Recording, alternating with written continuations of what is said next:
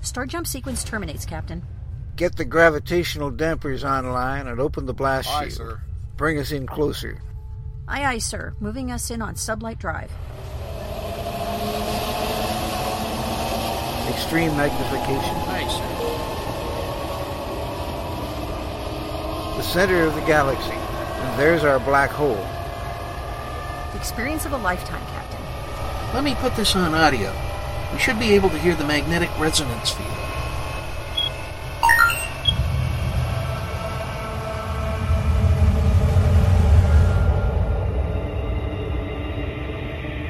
This is it, ladies and gentlemen. The edge of time and space, where the impossible can happen.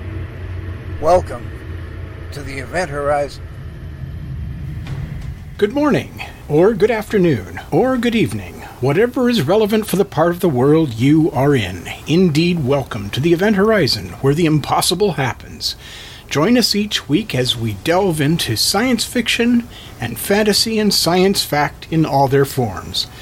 And this week, we have with us David Lucarelli. Am I pronouncing that correctly, David? You are.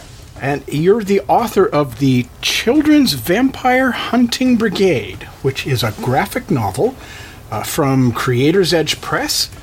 It's a black and white horror thriller composed of the first four books in the series. And it is, uh, I love the cover. It's very stylish. The story and the, the artwork inside are to the point and beautifully done.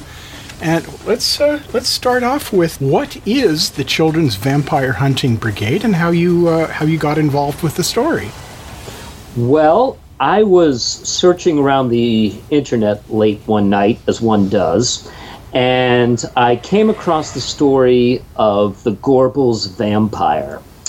And what that is, is in 1954, in Glasgow, Scotland, uh, in the Southern Necropolis Cemetery, hundreds of school kids went looking for a vampire with iron teeth that they thought had killed a couple of local kids. And they brought torches and knives and stakes.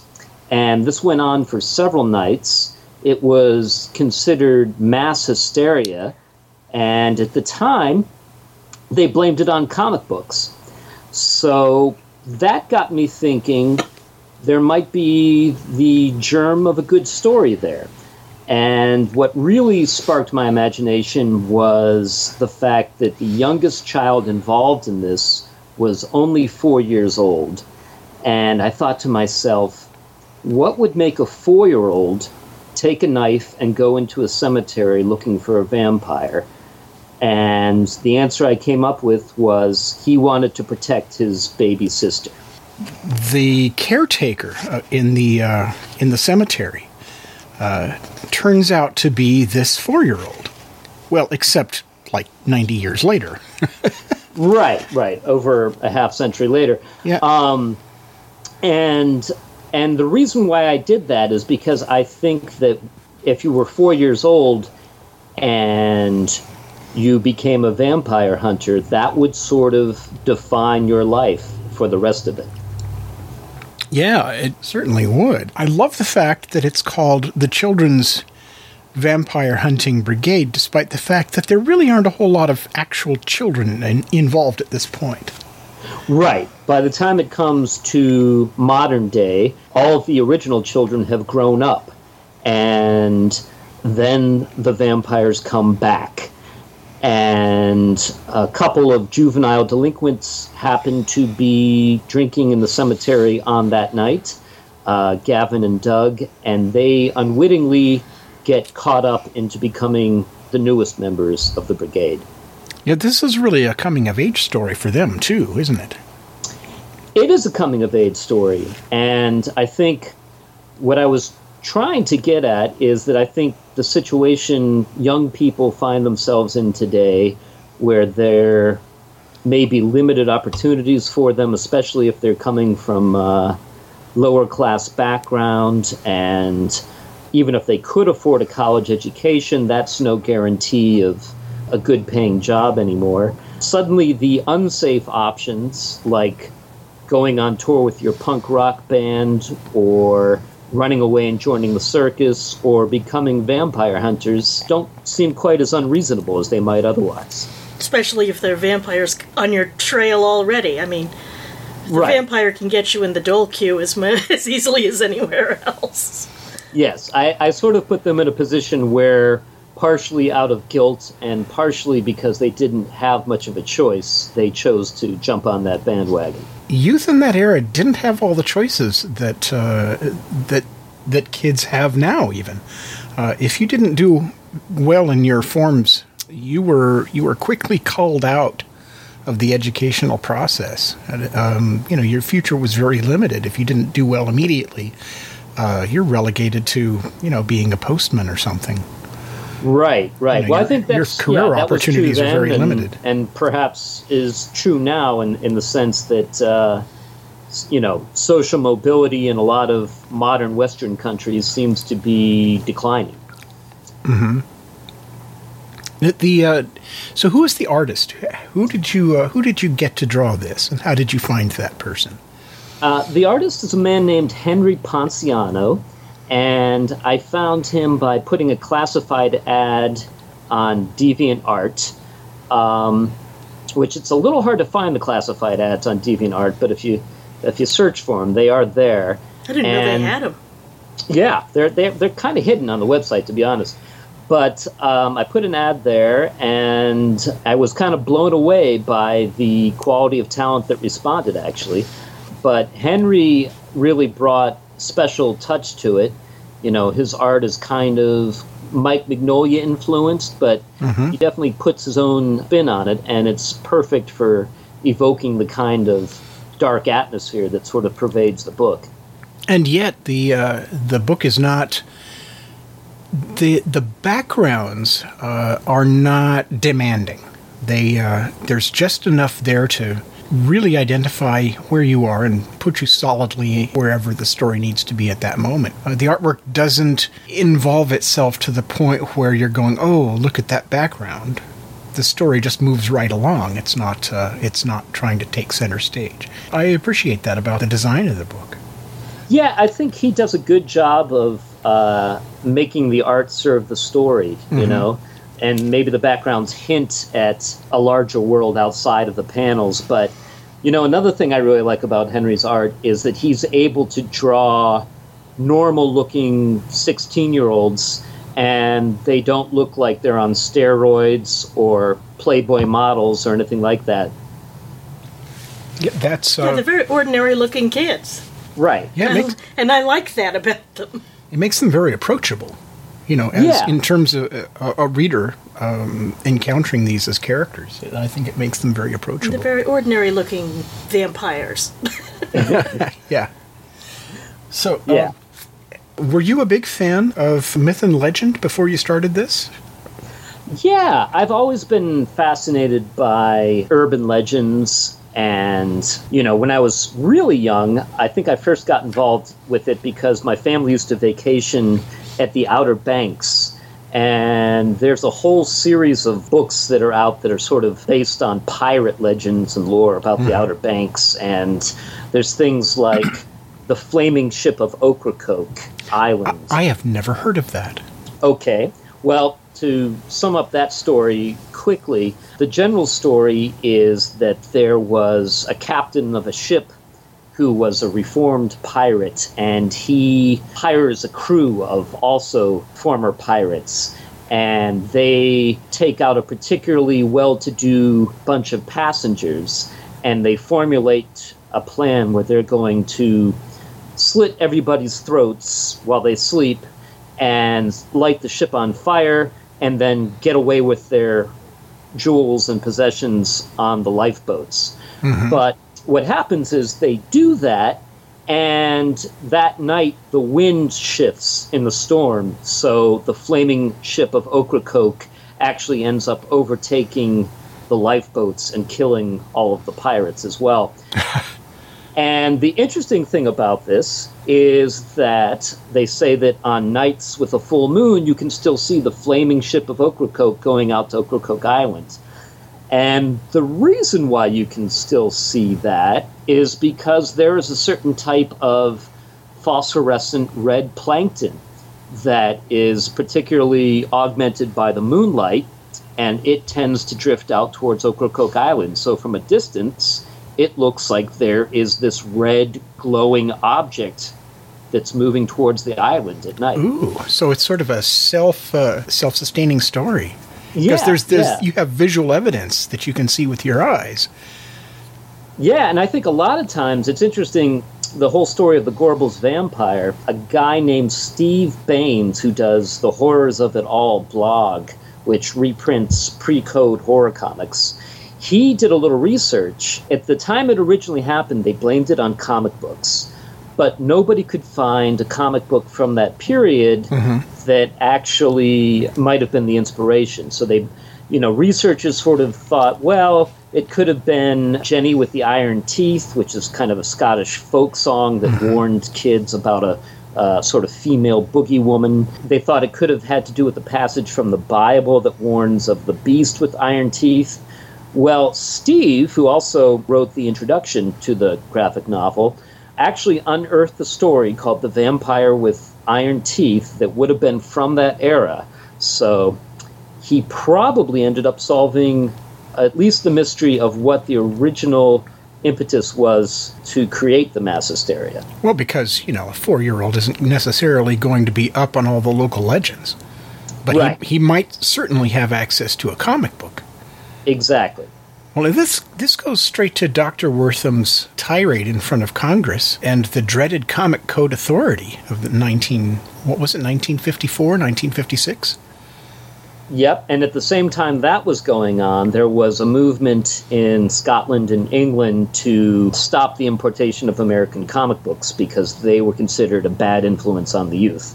Mm-hmm. Of course, it turned out later that Dr. Wertham's so-called evidence was all fabricated. He'd made it all up, he'd made it all up, or he had kind of cherry-picked a few things. cherry picked it, misconstrued what it meant. I mm-hmm. mean, you're talking about a period when 90% of the children at a certain age read comic books. So the fact that most of the juvenile delinquents he interviewed read comic books was simply indicative of all of the children of that period. Well, so not- they all drank milk too. Does that, that's right. They all drank Yeah, milk and they all put on underwear. So, you know. Statistically insignificant. Right. Yeah. Uh, that's fascinating about the, uh, the the glowing algae. And uh, what other what other urban legends have you heard about? Uh, do you do you uh, have plans to exploit any more of these for uh, for use in comic book storylines? Well, let's see. I come from Pittsburgh, and there's an urban legend in Pittsburgh called the Green Man, mm. which is about a guy whose face slid off. And he was electrocuted and he turned, you know, bright glowing green. There is an actual place out in the woods outside of Pittsburgh where teenagers go to drink and make out and stuff. Mm-hmm. And there is a man made cave that, if you look at it from a distance, looks like it is glowing green.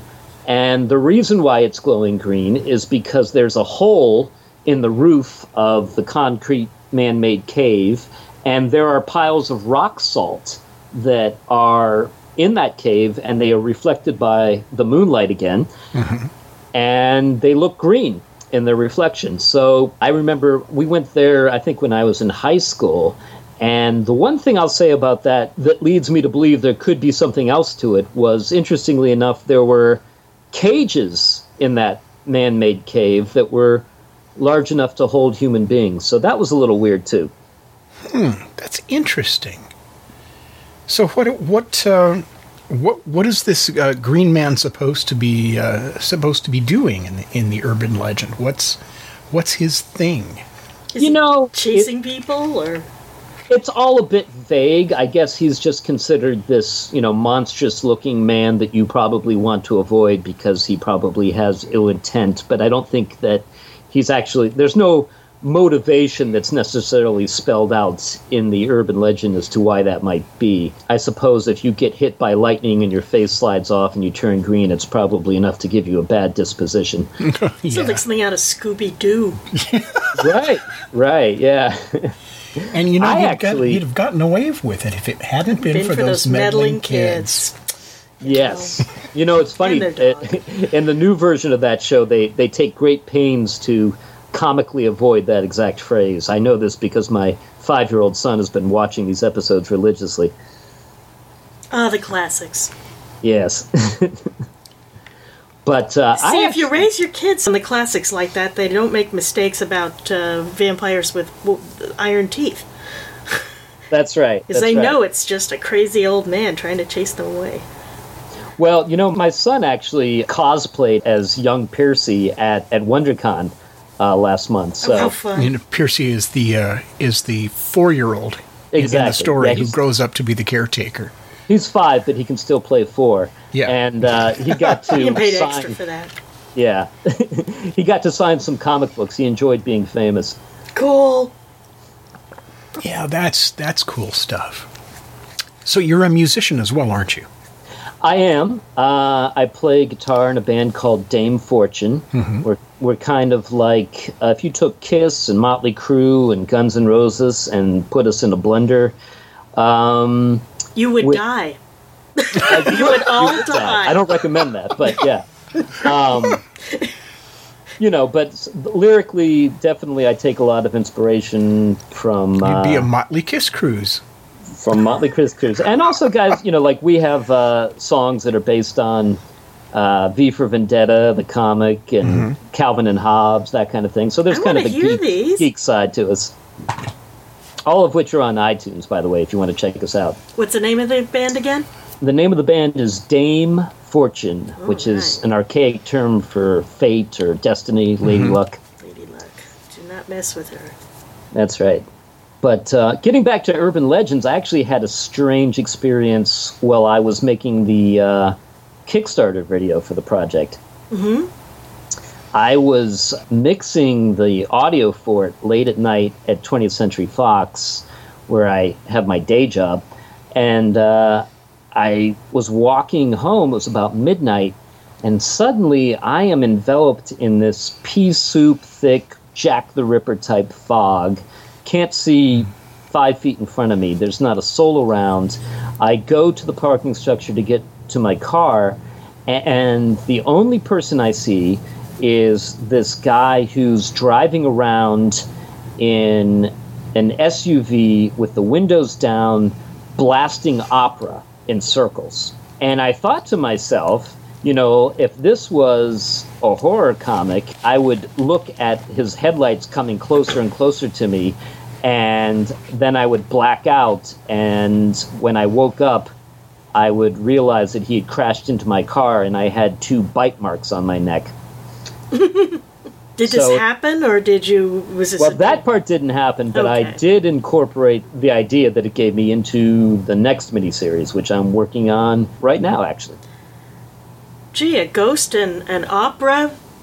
Who'd have ever thought to put those things together? No way. Phantom of the Opera did. That's right. So you started out with one book. Did you? Uh, uh, you obviously had the intent of of following the story arc out for four books, because it's obviously scripted out that way.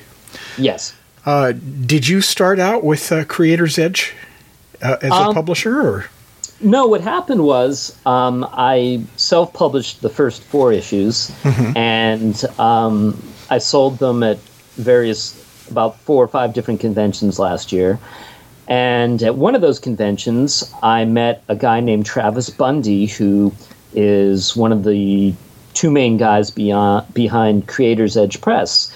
And he um, took a sample of the book and liked it and contacted me about doing sort of a co-op deal where Creators Edge Press would um, publish it, and the way they work, uh, if there are any aspiring creators out there that might want to submit to them, is you pay the printing costs basically, and then all of the money that you make from sales goes immediately back t- towards paying that off.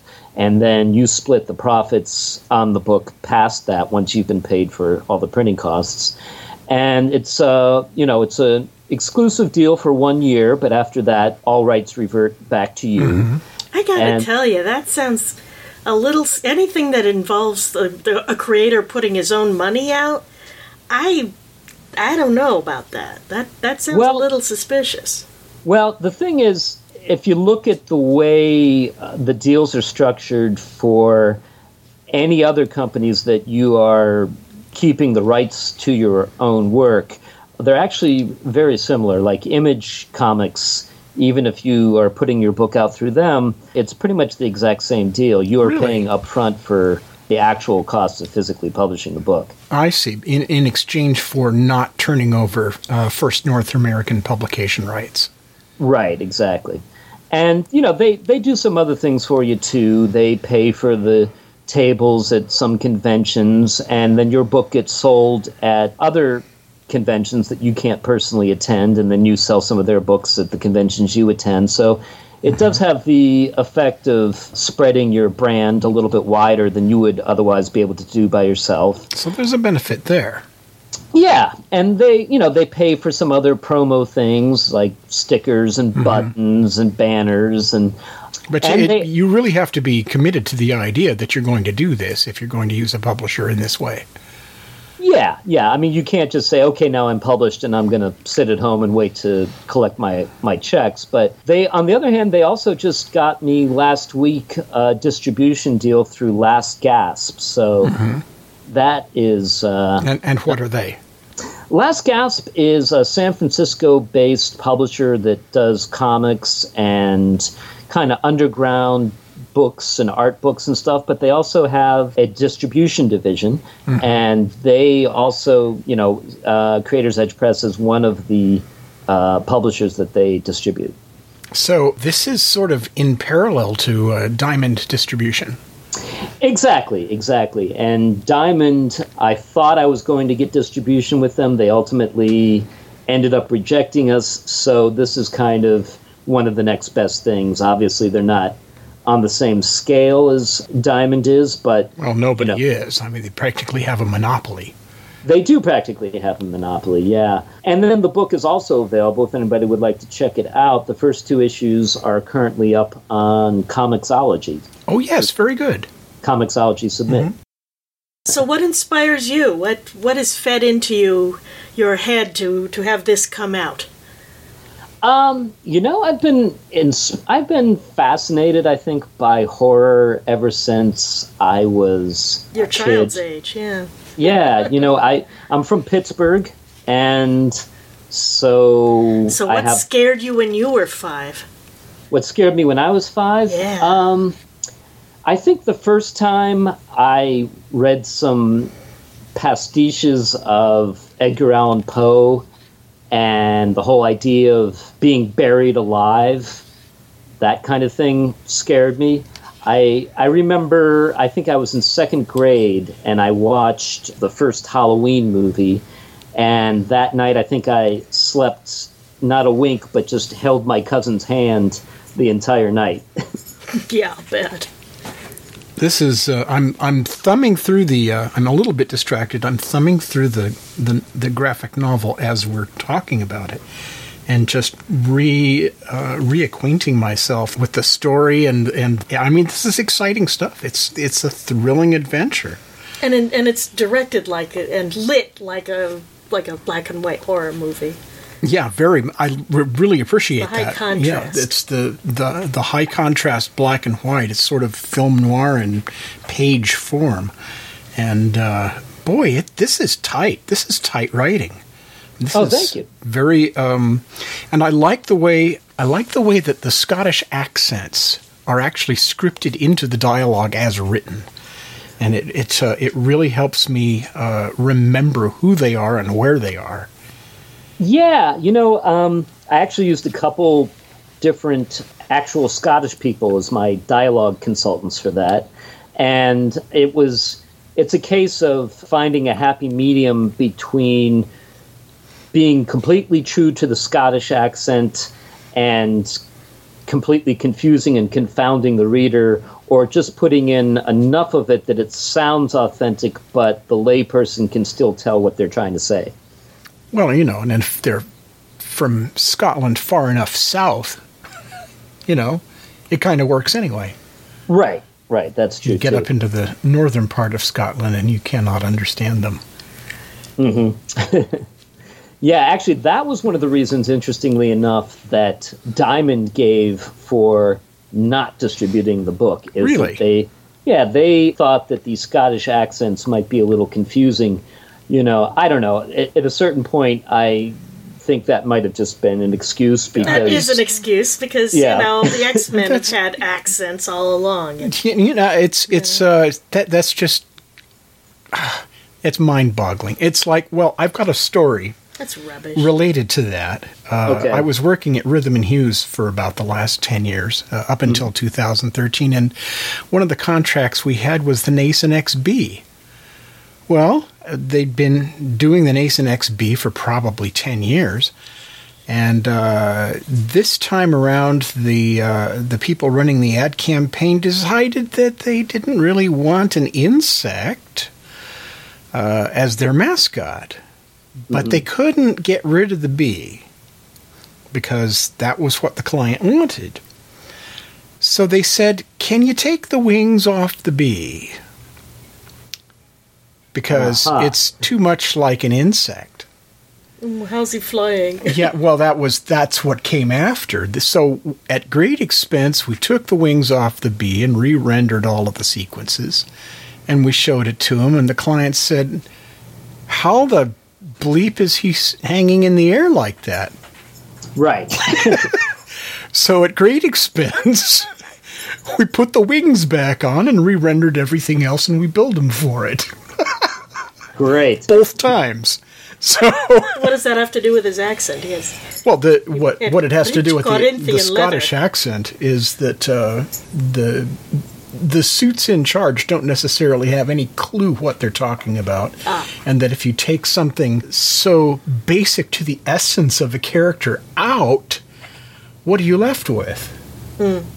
Right, right. Well, you, you know, that story reminds me of the studio note the Fox executive gave about uh, the movie Elektra, right? Hmm. Which was, does she mm. have to kill people? Oh. yes.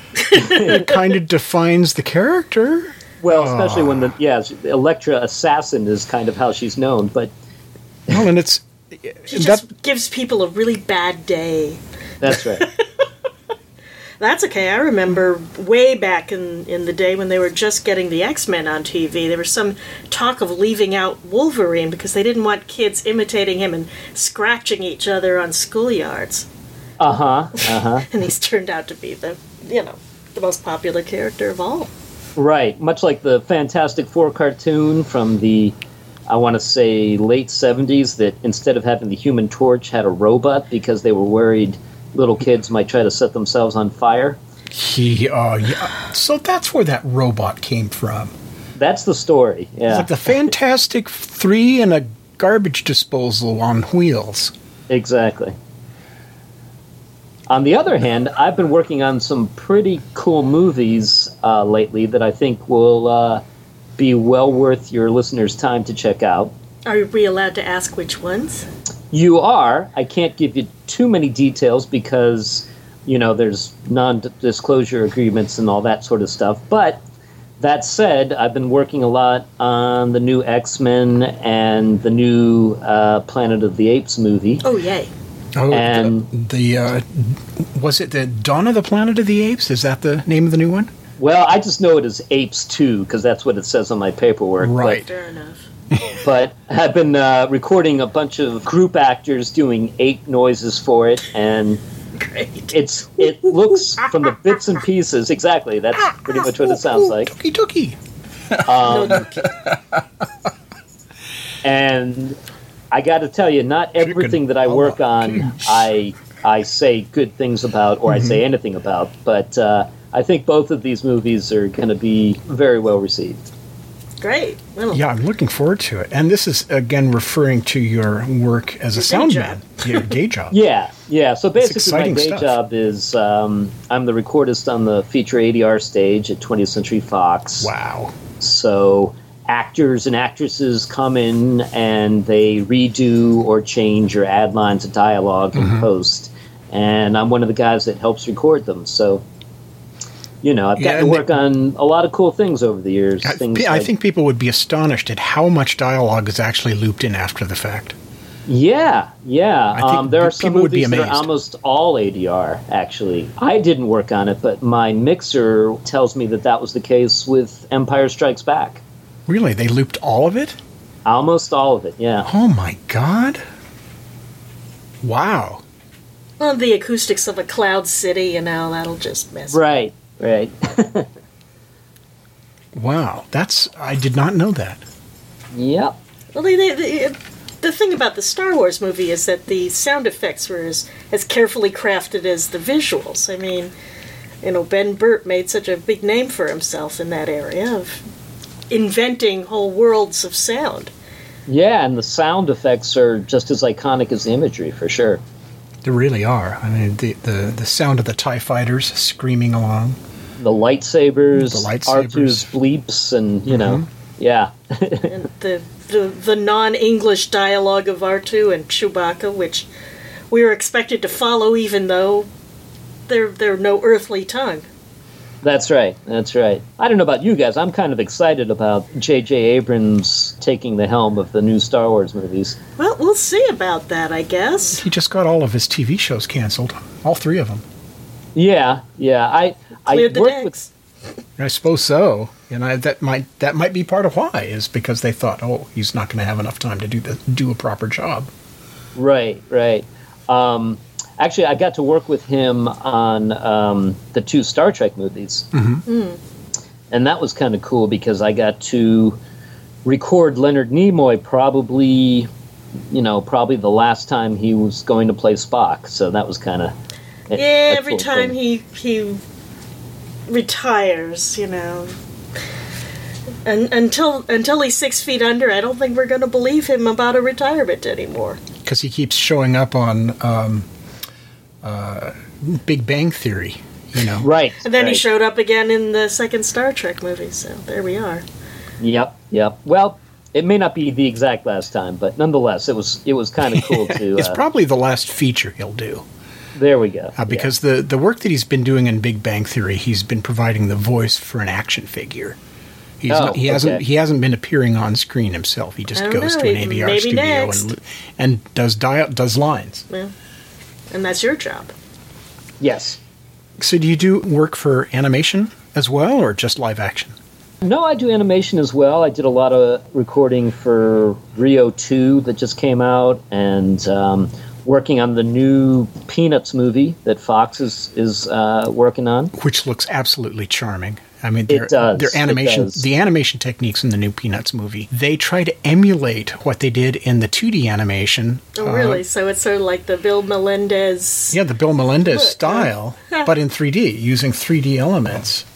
So, That sounds weird. Yeah, yeah, and well, in the the motion lines and the happy dance stuff uh, from the the comic strips, they're replicating the look and feel of the original newspaper strips in the way it's presented. They didn't do what they did with the Rocky and Bullwinkle one, which was just turn it into pap. They're actually staying very, very true to the look of the original. Are they staying true to the scripts of the original too?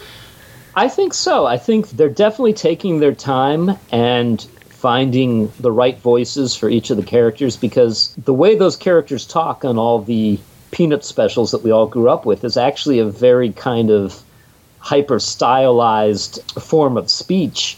And so they're making sure that Charlie Brown sounds like Charlie Brown and all the characters will be, uh, you know, nobody's going to see the movie and say, boy, they didn't get Lucy right, you know, Yeah, we know these characters. We grew up with them. For So, going to your own writing, how long uh, how long does it take you to produce a script for one of these books? And it'll, it'll just just uh, take the first chapter, the first comic book that made up this graphic novel. How long did that take you to do? Um, you know, the way that I work is I write the original like first draft, and then I do a, a rewrite on that, and I give Henry two things. I give him uh, panel by panel script in script form, and then I also give him a panel by panel breakdown. There's a program called Comics Life that I use for that, that I actually also used to do the lettering. And that just gives him kind of a rough idea of how the, the thing's going to be broken down page by page, panel by panel. and then he gives me a rough sketch of a few pages at a time. I give him any notes that I might have, and then he does the final final drawing, inking, and then if I have any changes at that point, I'll give them to him. But usually I don't, and then I'll kind of do a final rewrite as I'm doing the lettering because oftentimes I'm able to whittle down the the amount of words because sometimes they become redundant with what the art is showing or what he's showing through facial expressions and things like that. You do have sort of a, a back and forth dialogue with your artist, taking some of your verbiage and turning it into visuals. Picture, picture is worth a thousand words or at least a dozen. And it had better be because it takes up a heck of a lot more disk space. Right. And you know Sorry. at at first I was worried because Henry is from the Philippines and I thought maybe there would be some miscommunications, but my wife who used to be an airline stewardess that flew to the Philippines, she assured me that the Philippines is actually the most Americanized of Asian countries, even more so in some ways than Japan. And hmm. that's really proven to be the case. I think Well, it's actually a, U- a United States protectorate, isn't it? Yeah, right, right. It was or is. I'm not sure. Well, There they was have their own president now. I think they're not anymore. Oh, right, okay. right. You may be thinking of Guam. I think I might be thinking of Guam. I don't know.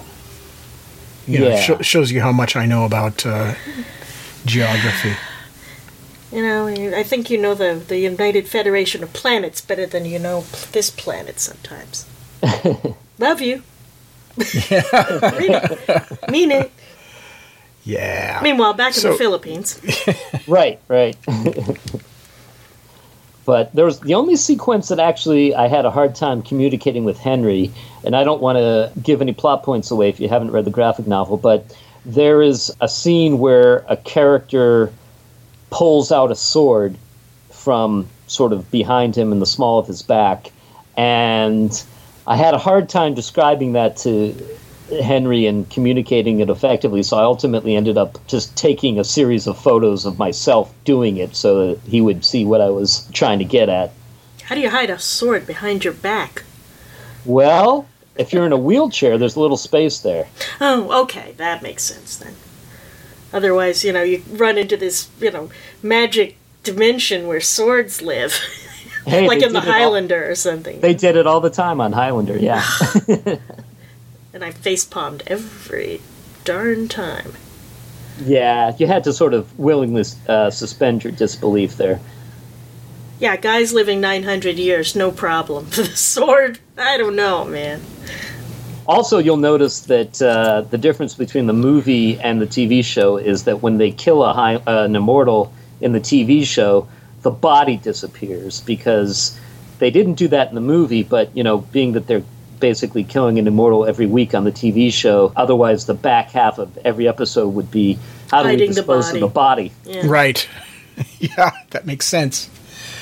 So, what about the locations that uh, that you used in the story? Uh, the um, Did you go to Glasgow and, and scout out their scout the locations. scout locations? I didn't do that uh, personally, but I did do. I did go to Google Earth and. oh, yeah, I suppose you can do that now. yeah. Yeah, see everything in, in three dimensions, and certainly researched a lot of photographs and, and things like that. And actually, it's interesting, like the, the Kirkborn sword that's that's mentioned uh, in the graphic novel. I did research on that. That's actually a real sword. Wow. You know, um, as I was starting to write the, the second graphic novel that I'm working on now, which is going to be called Age of the Wicked, I found an interesting article which is they've discovered a series of underground tunnels that go all the way from Scotland to Turkey, and they're actually prehistoric. What? Yeah. Does it go and- under the channel or something? well, they they're just you know they're catacombs. They're big enough for basically, you know, a human being to to go through, and they don't really know what the purpose was. They think that it might have just been something that prehistoric man built, you know, uh, for safety or for transporting goods, and they, they- who knows? It's all to theoretical. Turkey. I'm That would mean it goes under the channel. Yeah. Well, I don't know if the, it's one continuous tunnel or if it's more of a series of networks of tunnels. So it may not it may not go under the water. I'm not sure about that, but it actually ended up being uh, something that I was able to use, and I'm going to be able to use as an explanation for why the vampires are coming back en masse now. Wow. I- It's it's They want actually their MTV, that's why. I don't know.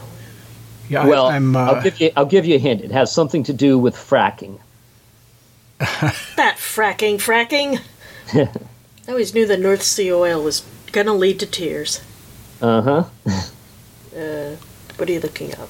Well, I, what I'm looking up is uh, I I googled Scotland Turkey tunnels, and sure enough, there are there are several listings about these ancient uh, tunnels that date back hundreds and hundreds of years. It'd Be a long walk. I guess if Yeah, you're a vampire, you've got time for it.